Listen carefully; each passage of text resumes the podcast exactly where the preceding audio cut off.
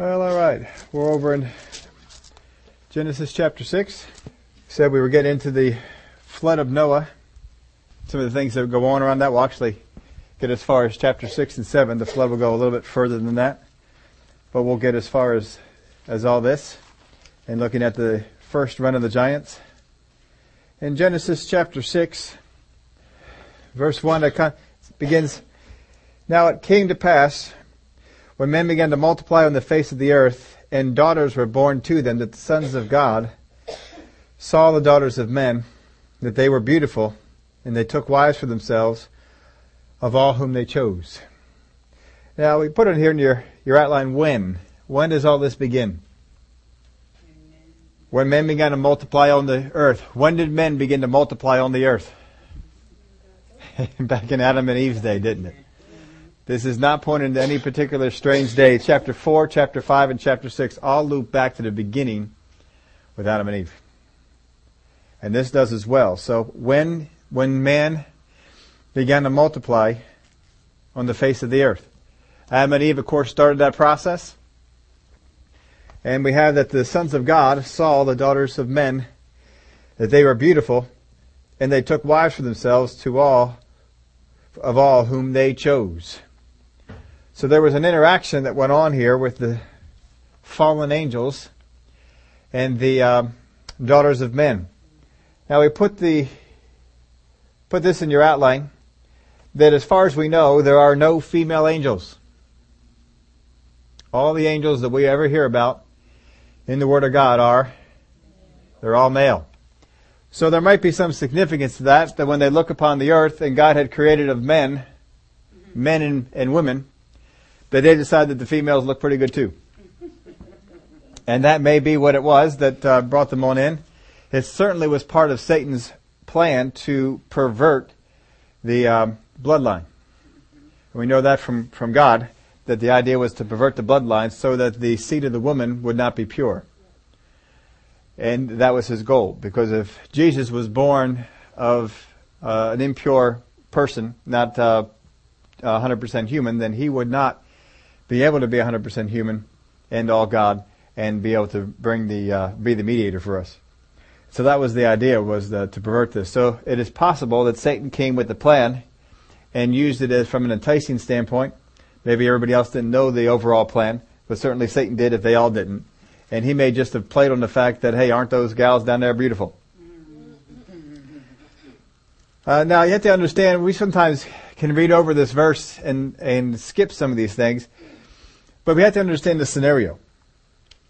Uh, there's been a whole there's a whole lot of uh, interaction or uh, not interaction, but a lot of discussion that comes up in in different times and in different um, churches and in different scenarios between interracial marriages, whether they should happen and all that sort of stuff. How many of y'all heard these kind of discussions and all that? You know, and, and God doesn't want them and all this sort of stuff. And and we all know, you all know, we, we, have talked you through the Word of God that that's all hogwash. That Moses had uh, one of the first interracial marriages in, in the Old Testament, and God was okay with it. If God was okay with it back then, He's certainly okay with it now, and there's nothing about that at all. And we are all descendants of Noah. And in turn, we're all descendants of Adam. But certainly we all go back to the t- time of Noah, so uh, any interaction is, is fine as long as it's among the race of men. But this is not among the race of men. This is people that are interacting with the race of fallen angels. And that is the, that's the interaction that's not good here. Now the fallen angels, now we, we know that uh, we, we have instances in the Word of God where the righteous angels appear before men. And they do look awe inspiring, don't they? They, they don't, they look like men, but they don't look like average men. They look like impressive men. And they always command a certain amount of awe and respect amongst anyone who sees them. So, we have to assume that the same thing is true of the fallen angels. That there's, there's going to be something noticeably different. They're bigger, they're stronger, something about them is, is there. But the thing about it is, is the fallen angels, as far as we can tell, since the righteous angels are not this way, the fallen angels are not 20 feet tall. Because the righteous angels aren't 20 feet tall. When Gabriel and and all these other different ones show up on the earth, We don't have any time when they're, they're spoken about as being 20 and 25 and 30 feet tall.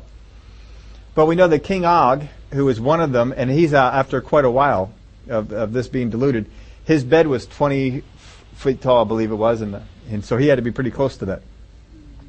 So if you think, if you take us puny men, and you know, a good sized man is uh, maybe seven foot, something like like that. That's a good sized man. Average sized man, you know, uh, six six foot, six four, somewhere in that neck of the woods is a, and that's still a, a, a pretty tall guy, but it's not 20 feet.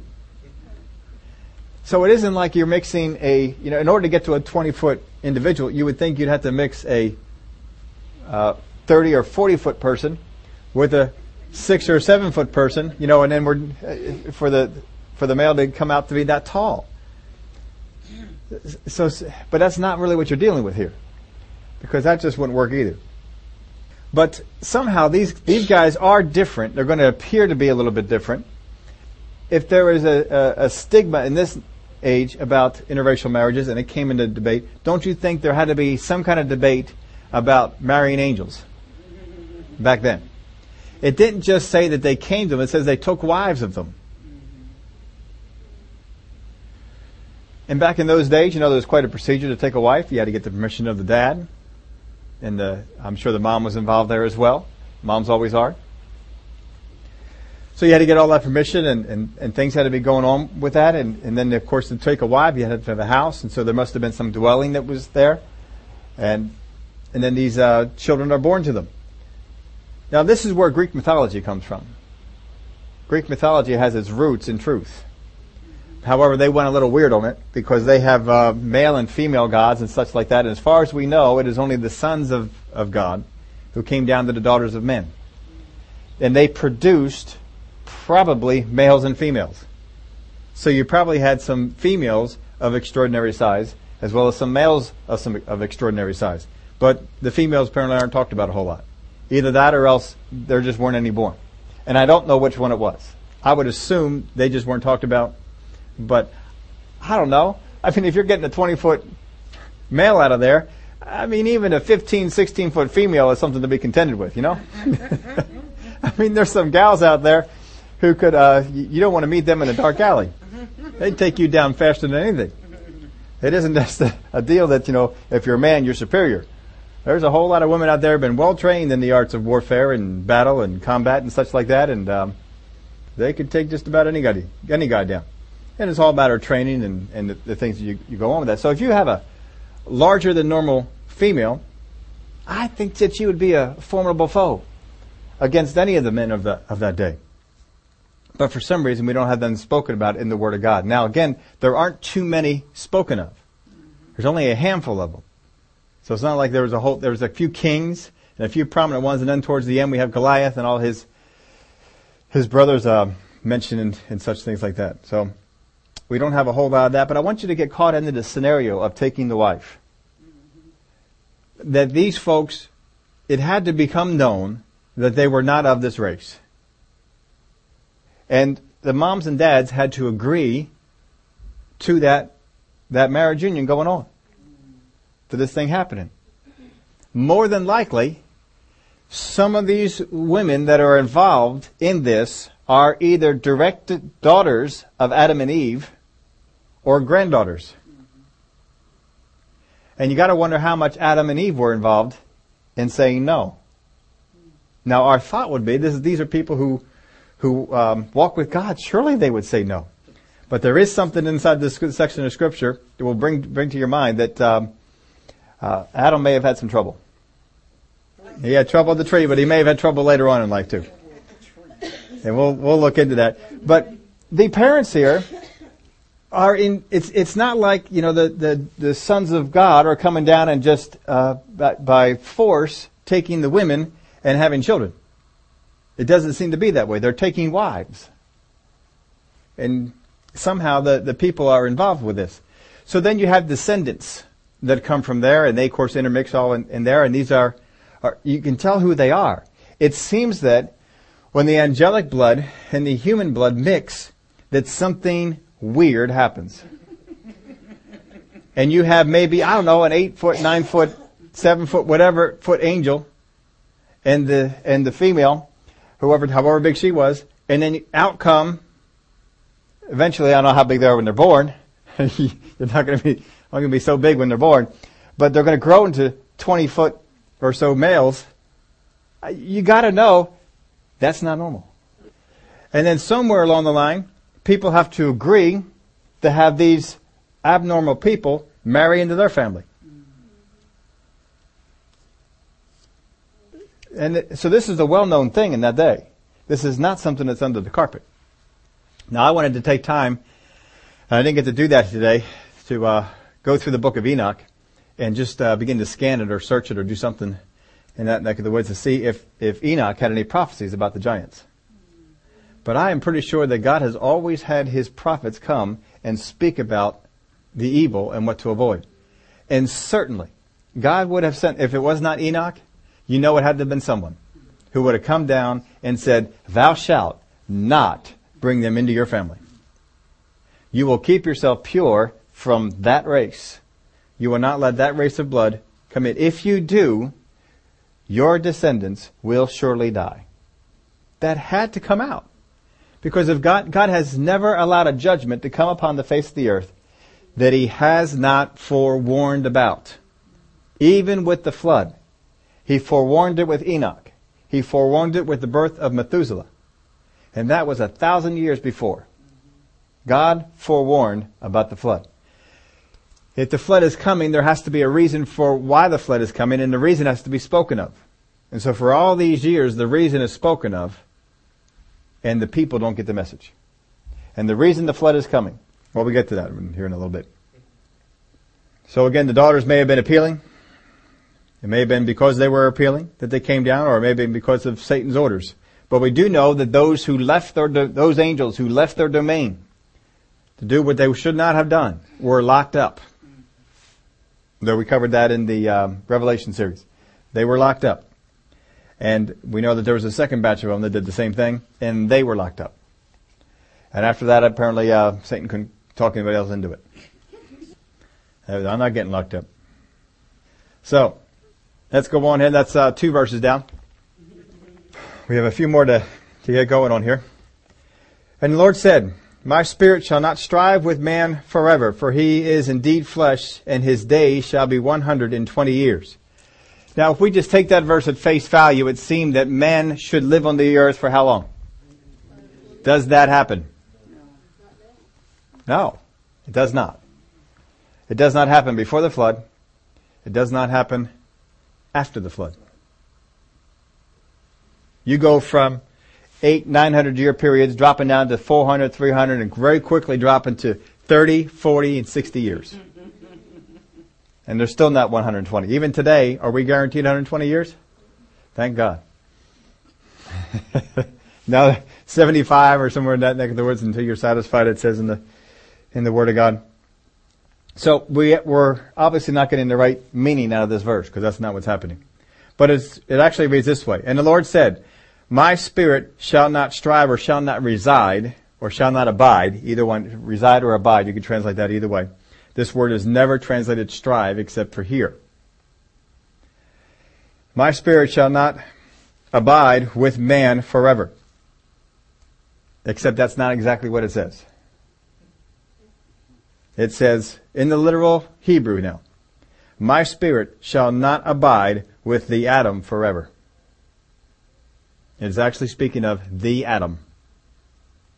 For he is indeed flesh yet his days shall be 120 years. What this verse is saying is, when God comes down and presents this, my spirit, when he says these words, my spirit shall not strive with man forever. Adam was at an age that God said, I will give you 120 more days, or 120 more years.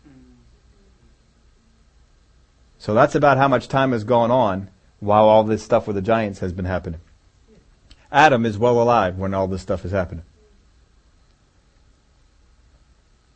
And it may be that he puts it this, I don't know. I've, I've read some folks who say that this way and I, I can see where they're coming from.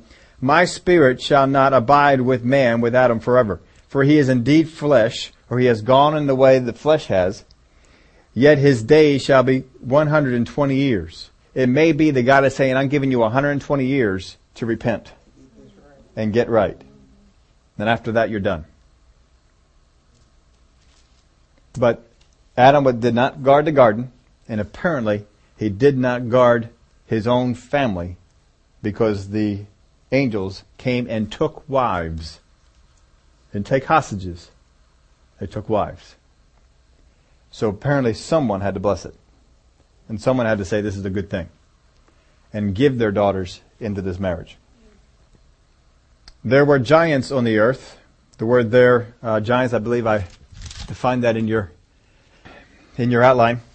Uh, it means fallen or mighty ones. Fallen or mighty ones. And so uh, they were they were known to be stronger than regular men. They were seen to be something different, and yet they were still able to come in and to take wives. And this apparently happened one time. There was one group of these the guys that came on down and took wives. And then you dealt with their descendants from that point on. It was not a continually ongoing thing. There was a group of them, they came down, they took wives, they polluted the race, and then they pretty much stood back after that because the, the wives died, but the uh, fallen angels wouldn't have died because they're still still going on. But of course, the giants did die as well. There were giants on the earth in those days, and also afterward. Speaking of two times that this event occurred, there were giants in those days, the days before the flood, and afterwards, the days after the flood. So there were two times that the giants came upon the earth. This is the first. Remember that David is doing battle with the giants. Israel comes into a land of the giants, but they're all perished in the flood. Every giant perishes in the flood. In this, in this particular flood, they all go. So the, act, the angels come back in the second time, do what they did here in this chapter. When the sons of God came to the daughters of men and they bore children to them, those were the mighty men who were of old, men of renown. Then the Lord saw that the wickedness of man was great in the earth, and that every intent of the thoughts of his heart was only evil continually. So after they agreed to these these creatures coming on down and uh, having sons and possibly daughters as well with uh, with their daughters, and they saw the offspring, they agreed to have the offspring marry into their families and more. So that, now this is talking about all kinds of evil. Apparently they imagined all kinds of evil and did all sorts of evil. And we know what that's like because we have people in this day and age who are doing all kinds of evil, aren't they? But since we have spent so much time on the build up to the sin of the giants and the interaction of the of uh, humans and angels, it would seem that at least this evil was part or one of the main parts of what this is focusing on. The Lord saw that the wickedness of men was great in the earth. So the sons of God came down to the daughters of men. They had kids. They were weird kids. They were abnormal kids. They were not your normal kids. And they said, This is good. These are men of renown, and they respected those men, even though more than likely the Word of God had come to them and said, You have polluted the race. Anyone born of this race will perish. You will die, and you will be judged. And yet, despite that, men continue to give their daughters to these offspring, disobeying the word of God. So I just want you to get caught up, caught up in a scenario. It's not like this event happened and then life just went on and, and no one really re- realized what was going on. You saw where these people were. They were all over the place. Then the Lord saw that the wickedness of man was great in the earth and that every intent of the thoughts of his heart was only evil continually. So they continue to give themselves over to evil. That not only this evil, but other evils as well.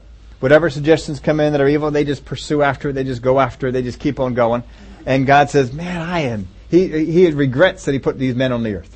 Because God took, took the earth from a place of judgment, beautified the whole thing, fixed it all up, put these folks in there, and then they messed it up. It'd be the same thing as if you bought a beat up old house, fixed it up, made it so it's brand new, made it sparkle, fixed the lawn, painted the whole thing, new carpets, new furniture, and rented out the tenants, and they put holes in the walls, and beat up on the grass, and tore out the flowers, and spilled stuff on the carpet, and burned things, and, and just uh, messed up all the appliances.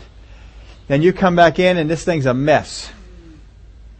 What would you say? I regretted that I put these folks in this house. They have sure done a, a number on this house. And you'd have regret for having done so. And the Lord was sorry that he had made man on the earth, and he was grieved in his heart.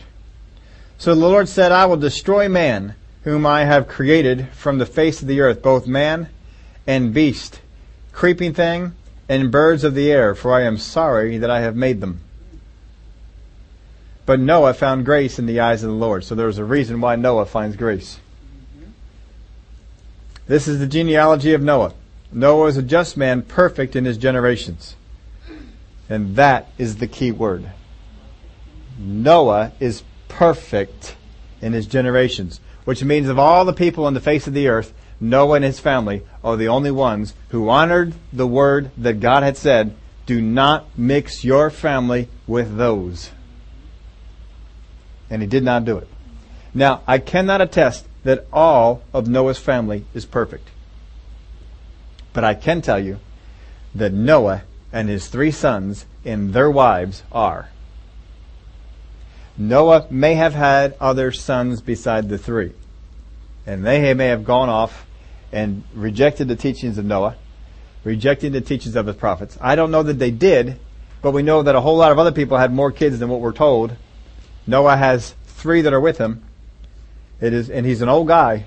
He's 500 years old when he makes this one. Seth is a hundred, is 98 years when they come out of the ark. He's 98 years old. He's the youngest of them. So that means that Noah had him when he was somewhere around 400. More than likely he had other kids before that. Now Shem was the youngest of the three, but it's more than, more than likely he had other ones. And some of those kids may have gone off in their own way, married into, you know, giants and so forth, and, and they were perverted, and that was it. But Noah, his three sons, and wherever they got their daughters from, don't know where they got the daughters from, but they found three daughters, and they listened to the teachings of Noah. They listened to the things of the prophets, and they said, well, you know, I like that one, but I think she's got giant blood. And, and Dad, I don't want to, to go that way because I, I know what's been said. You, it, this, had, this kind of stuff has to go on somewhere in there. They didn't just find three gals. They found three that were perfect in their generations. And they took them as wives.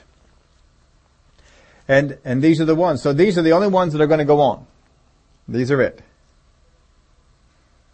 Because they are perfect in a generation. So Noah is not trying to get other people to get on the ark. Now understand this, there may have been some people with some giant blood in them who got saved. The Word of God is not saying that they can't get saved. As far as I know, it doesn't say they can't get saved. Because you, you can't be at fault for what your mom and dad did. And if they repented and, and turned over to God and followed after Him, there's salvation for them as much as there was Noah and Abraham and so forth, but no place on the ark. Because they would go on and pervert the race that would be to come and thereby stopping salvation from being able to come upon the face of the earth. So God had to wipe them all out. If he wanted to preserve mankind, if he wanted to have redemption come in, then all of them must die. And that had to grieve his heart too. That had to make him sad because he's probably out of out of all the ones that are there, there probably are more than just Noah who believe God. Probably. And they have to die. And can you just imagine being on the face of the earth and Noah, you know, over at church on sun, on Sunday, and the church is, uh, has all a bunch of people in it. And they're all listening to um, someone preach or prophesy or do whatever it is that they do in in those days. Of course, they didn't have the Word of God to teach from, but I'm sure that they had things to pass on and uh, things to to uh, let know about what happened with Adam and Eve and all that. So they're in there in the meeting, and uh, they all realize that the day's getting closer because Methuselah's in there and he's getting old. And they're all lamenting, are you sure we can't go in with you? Are you sure we can't come along? I don't know that that happened. I'm supposing it did. Because I can't just see that, that Noah's the only one who follows after God. Because even in the days when it seemed to Elijah that he was the only one. God says, I got 7,000 others. Just waiting to take your place. So you better keep going. So I think more than likely there were more beside Noah. But Noah is the only one who's allowed in the ark. And it's because he loves us that he wouldn't let anyone else in the ark. And because he also loved them.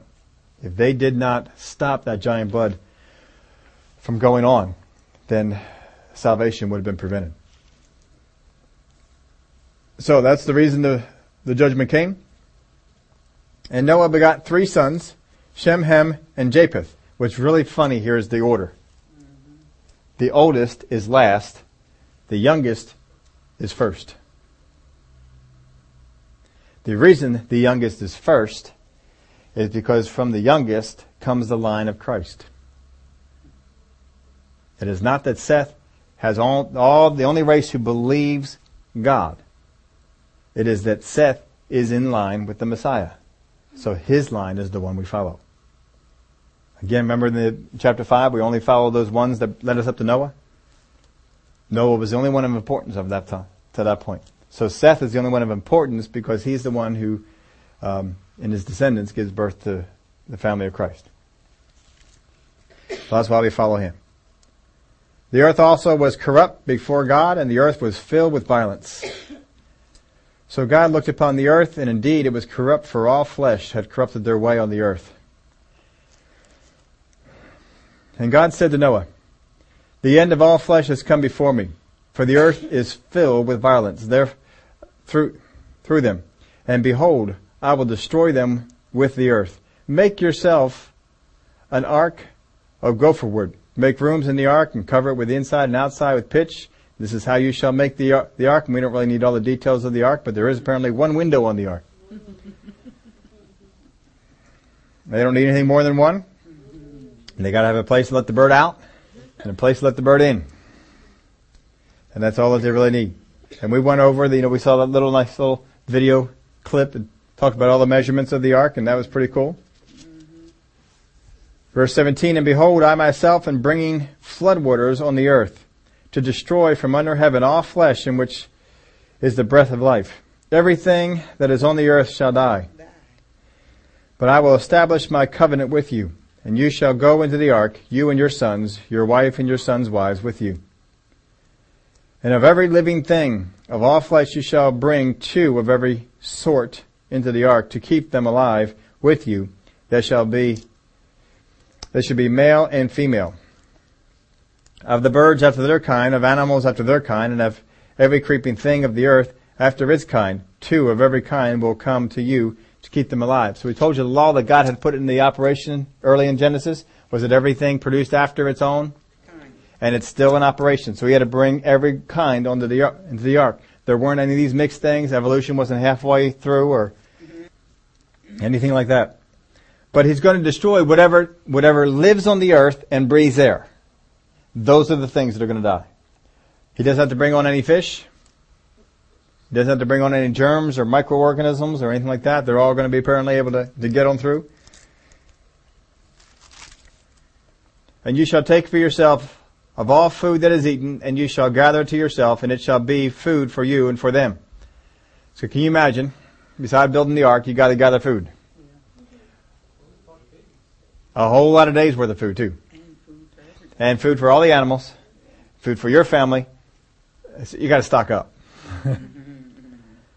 There's going to be be something there. Noah did according to all that God commanded him, so he did. Could you imagine being on the ark and running out of food? What are you going to do? Can't eat what's there. Now Noah does not. I know it says here in the in the scriptures that he took two of every kind on the ark, but he does not take two of every kind on the ark. We get that clarified later. Of course, that's how all the Noah's Ark things are done. Two of this and two of that and all that. He does not take two of anything on the ark. So we'll get into, into that. I'm thinking, I think we could do it in this chapter. Yeah, we'll go here now. Then the Lord said to Noah, Come into the ark, you and all your household, because I have seen that you are righteous before me in this generation. And you shall take with you seven each of every clean animal, a male and his female. So how many has he taken? No. Fourteen. Seven each. One male and his female. So that's 14. Not two. And not seven.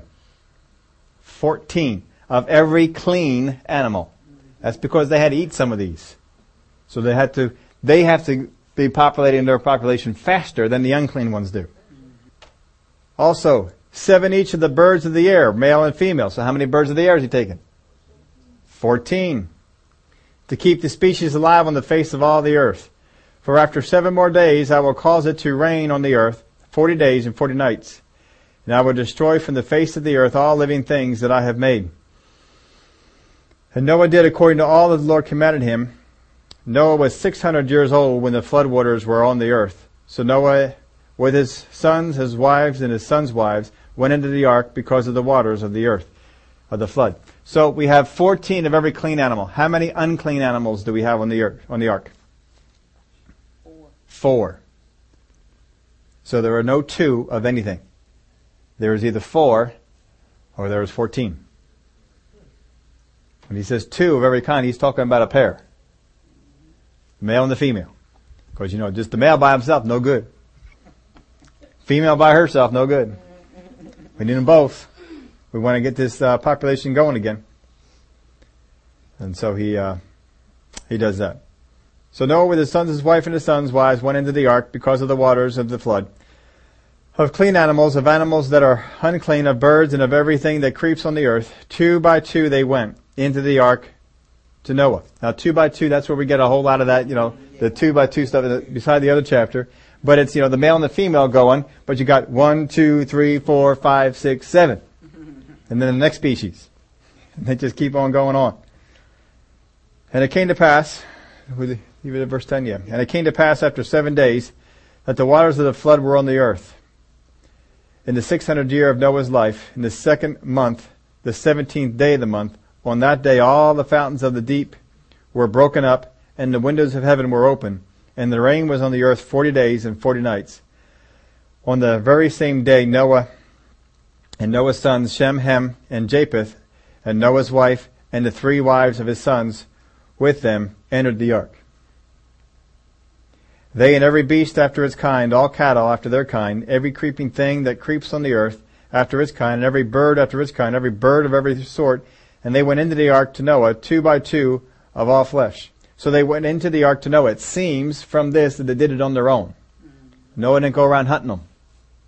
God called them. Certain animals responded, and they marched their way over to the ark. That would have been a sight, wouldn't it have? If you had any doubt this was God. And you can imagine the neighbors. So here come the animals. Just heading right over. All in order, too. Not herding their way into there two by two. That's because they know how to obey God. And they went into the ark to Noah two by two of all flesh, which is which is the breath of life, so that those who entered male and female of all flesh went in as God had commanded him, and the Lord shut him in. Now the flood was on the earth forty days. The waters increased and lifted up the ark, and it rose high above the earth. The waters prevailed and greatly increased on the earth, and the ark moved about on the surface of the waters. And the waters prevailed exceedingly on the earth, and all the high hills under the whole heaven were covered. The waters prevailed fifteen cubits upward, and the mountains were covered, and all flesh died that moved on the earth, birds and cattle, and beasts, and every creeping thing that creeps on the earth, and every man. All in whose nostrils was the breath of the Spirit of life. All that was on the dry land died. So he destroyed all living things which were on the face of the earth, or face of the ground, both man and cattle, creeping thing and bird of the air. They were destroyed from the earth. Only Noah and those who were with him in the ark remained alive. And the waters prevailed on the earth 150 days. So we come to the question, of course, you know, what, co- what caused the flood? What is it that, that, that did this? We're told that the waters rose up 15 cubits.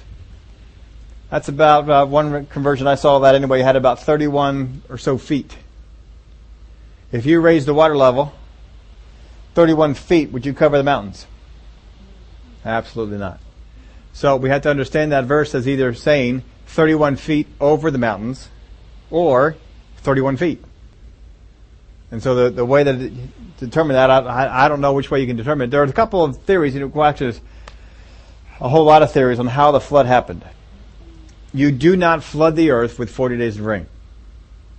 You can have a lot of trauma on the earth with 40 days of rain, but you do not flood the earth with 40 days of rain. There's a number of things that are coming involved with this, and we told you we were going to go over some of these. One of the prevailing thoughts of, of what caused the, the, the flood is again when we had the, the, uh, chapter 1, what was up in the air? We had the firmament, which is a dense cloud. It is a whole lot of water. We took all the water that had flooded the earth before and we sucked it up into the atmosphere and then some of it got sucked down into the earth. So it's in two different places. And all God has to do is release both of those things and the entire earth is flooded again. So he could easily do that because uh, that's God. And we have inside here the scripture that what was put inside the earth came out. The, the gates were opened and those things were allowed to, to come out. And um, the rain came on down. And we know that after the flood, there is no firmament anymore. It's gone. So all that water that was sucked up before, that was up in there, came down.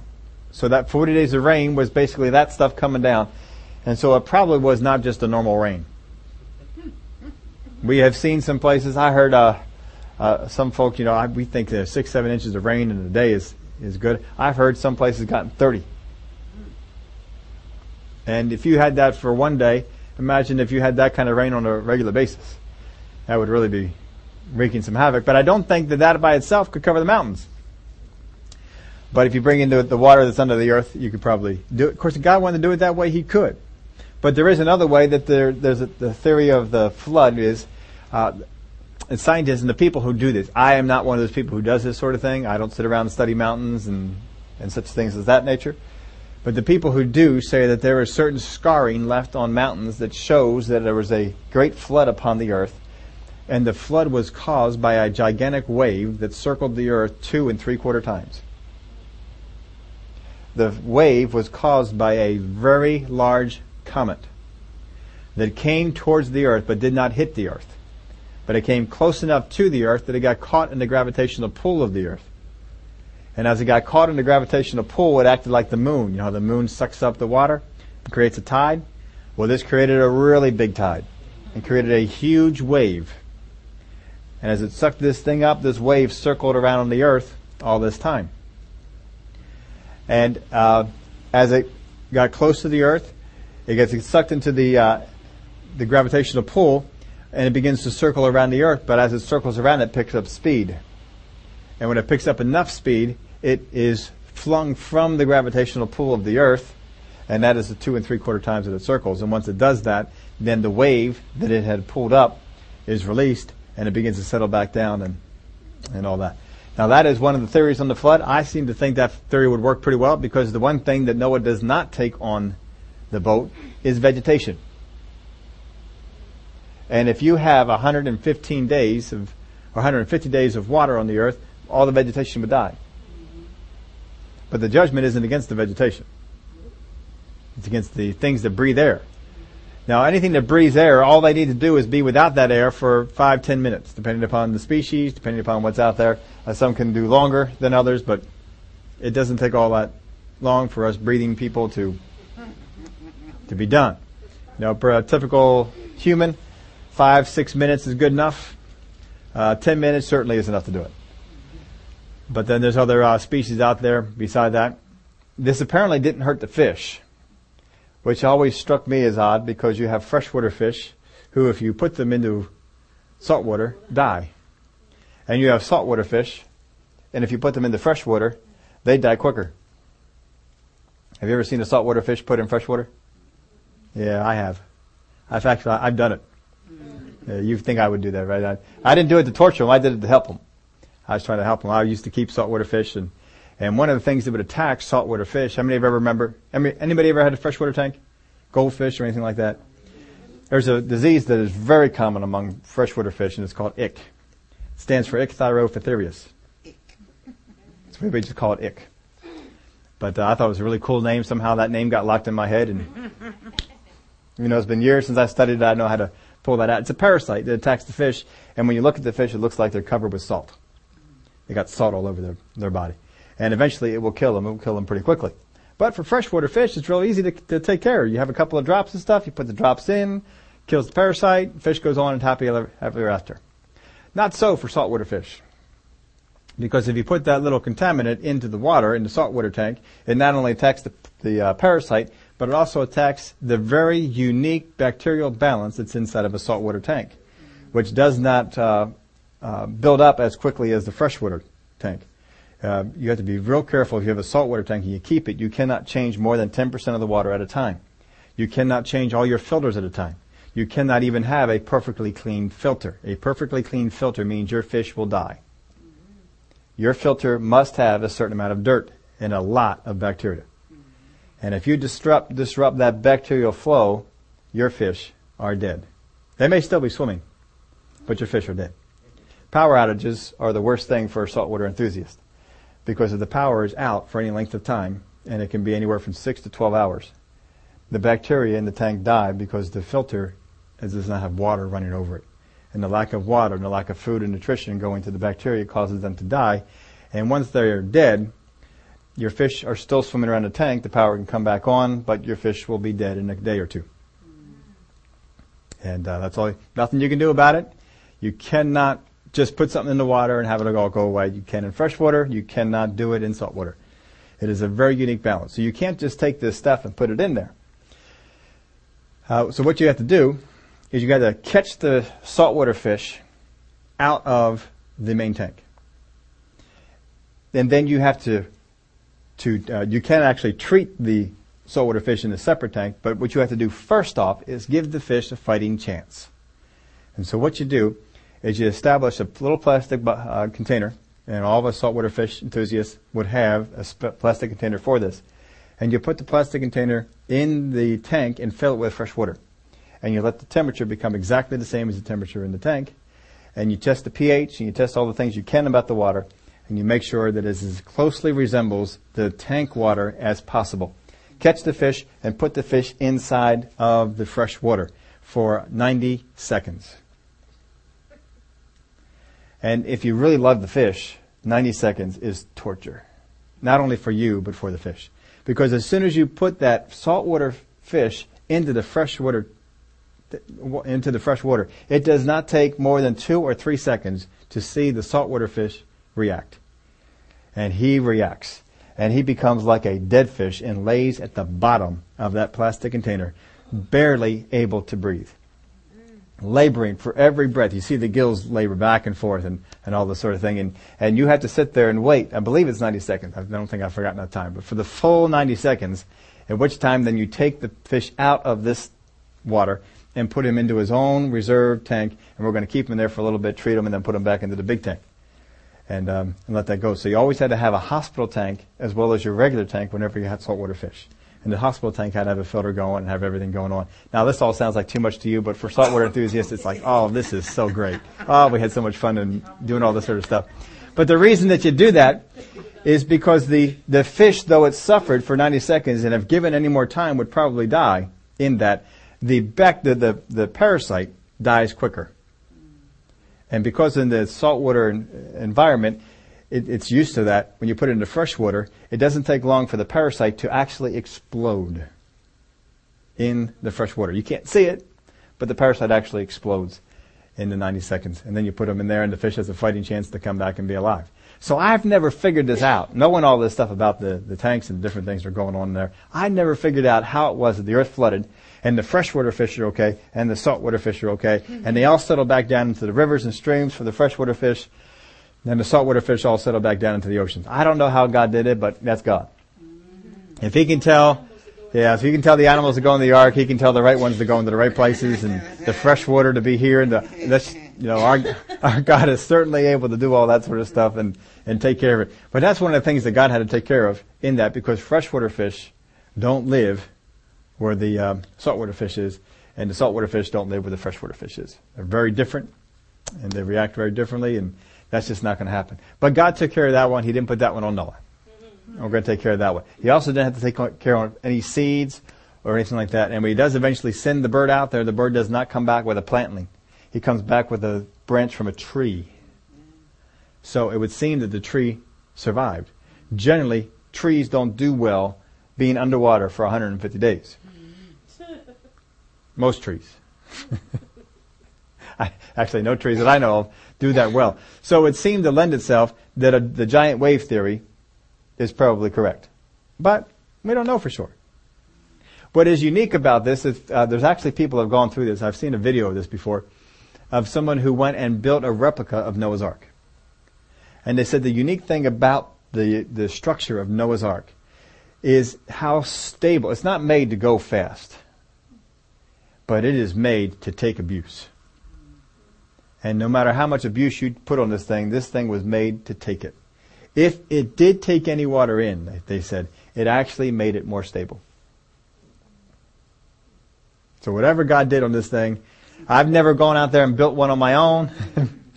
never, never felt so uh, enthused to do that. But the people who've gone out there and you know, they like doing sort of that sort of thing, um, they've made it up, and they said the, that is, that's what it is. Its unique ability is its stability in the water and with the waves that would be be going on. So very likely this could be what would cause the flood. If the asteroid or comet did come and it came that close, it would have had a great effect on the firmament. And that is probably what ripped it off. Now, one of the things that lends itself to this particular theory is a discovery they had up in the, uh, the poles of mammals frozen, quick frozen, with food even in their mouth. That it seemed that uh, the change was very rapid. And we went from having no poles to a north and a south pole that were extremely cold. And then we had the ice beginning to form. And we have the ice caps at the north and the south. But apparently during Noah's day and before, that was not the case. And so if you've, uh, you ever heard of those go, going to school with the mammals, you know, the, the stuff frozen and all the things are, all the living things are in the north and the south and, and all that sort of stuff. Well, those are the things that are going on. So that's one of the explanations that come from it.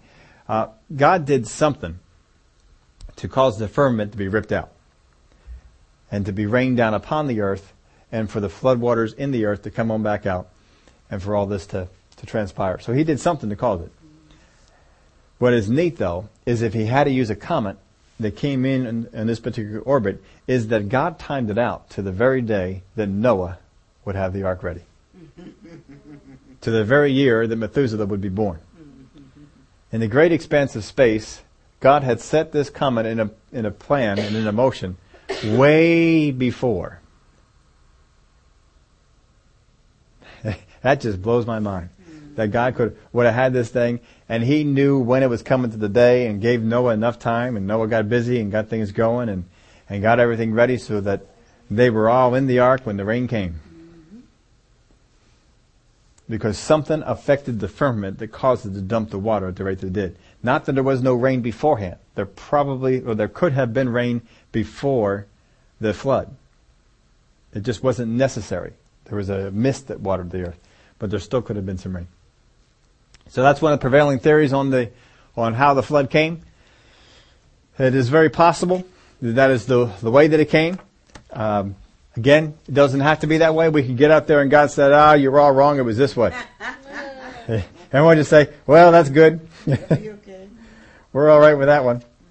We know in the book of Job, in verse uh, 9 of chapter 38, when I made the clouds its garment and a thick darkness its swaddling band, it seems to be talking about a particular thing in the, in the upstairs area.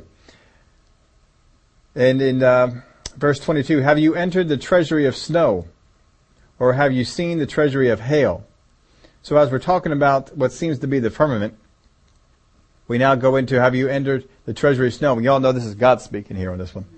Or have you seen the treasury of hail? So he's actually saying that when the snow falls, it's because I have a storehouse of it. now I have a storehouse of it as well. When I have reserved for, which I have reserved for the time of trouble, for the day of battle and war. By what way is light diffused, or the east wind scattered over the earth? Who has divided a channel for the overflowing water, or a path for the thunderbolt, to cause it to rain on a land where there is no no one, a wilderness in which there is no man, to satisfy the desolate waste and cause to spring forth the growth of tender grass? Has the, the rain a father, or who has begotten the drops of dew? For whose womb comes the ice and the frost of the heaven? Who gives its birth and waters harden like stone, and the surface of the deep is frozen? So that's the book of Job, and of course Job is the oldest book. Exactly how old it is, I've heard a number of different things, and could be before the days of Noah, could be after the days of Noah, but we know that he talks about, about rain in his, his time. So the flood comes, changes the entire earth, and now we're going to see the length of man's days become shortened, and things on the earth are going to be, be changed. But all of that former race is now wiped out. It is gone. And man is going to start over again. Now all descendants, every person that is on the face of the earth comes from Noah and his wife. They really are the father of the world that we know now. Even though Adam is the ultimate father, goes on, on back even further, and certainly Noah and his wife were descendants of, of Adam and Eve. But Noah and his wife are the ones that gave birth to all the different races, all the different generations that we have that are alive right now. And uh, we'll see them in the time to come. There are places that you can you can go and see the breakup of the descendants of Seth, Ham, all them, where they all went to, where they are, and we'll probably try try and throw that map up there on the screen for you to, to get a chance to see all that. But this is where the races were created. They came out of this group. They did not come out of Cain and Abel, as we talked about before, but they came out of this one, and they all just began to, to uh, change in different ways. But they all came from one family. That one family, whatever color they were, they were all the same color, but um, somehow they, they changed from there. And again, we don't know if they were darker, lighter, moderates. We don't, no idea.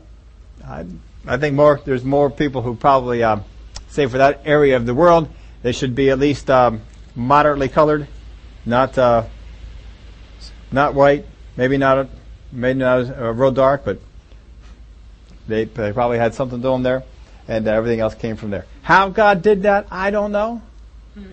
That isn't important, but He did it somehow, and glory to God.